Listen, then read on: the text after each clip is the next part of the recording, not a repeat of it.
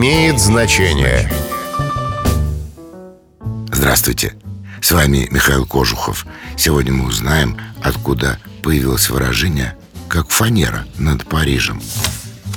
Выражение «как фанера над Парижем» встречается в литературных источниках с середины тысяча девятьсот семидесятых годов.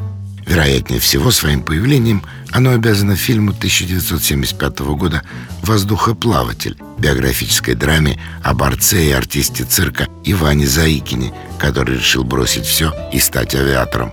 Он отправляется учиться в Париж, и в одном из эпизодов ему удается подняться в небо на фанерном аэроплане.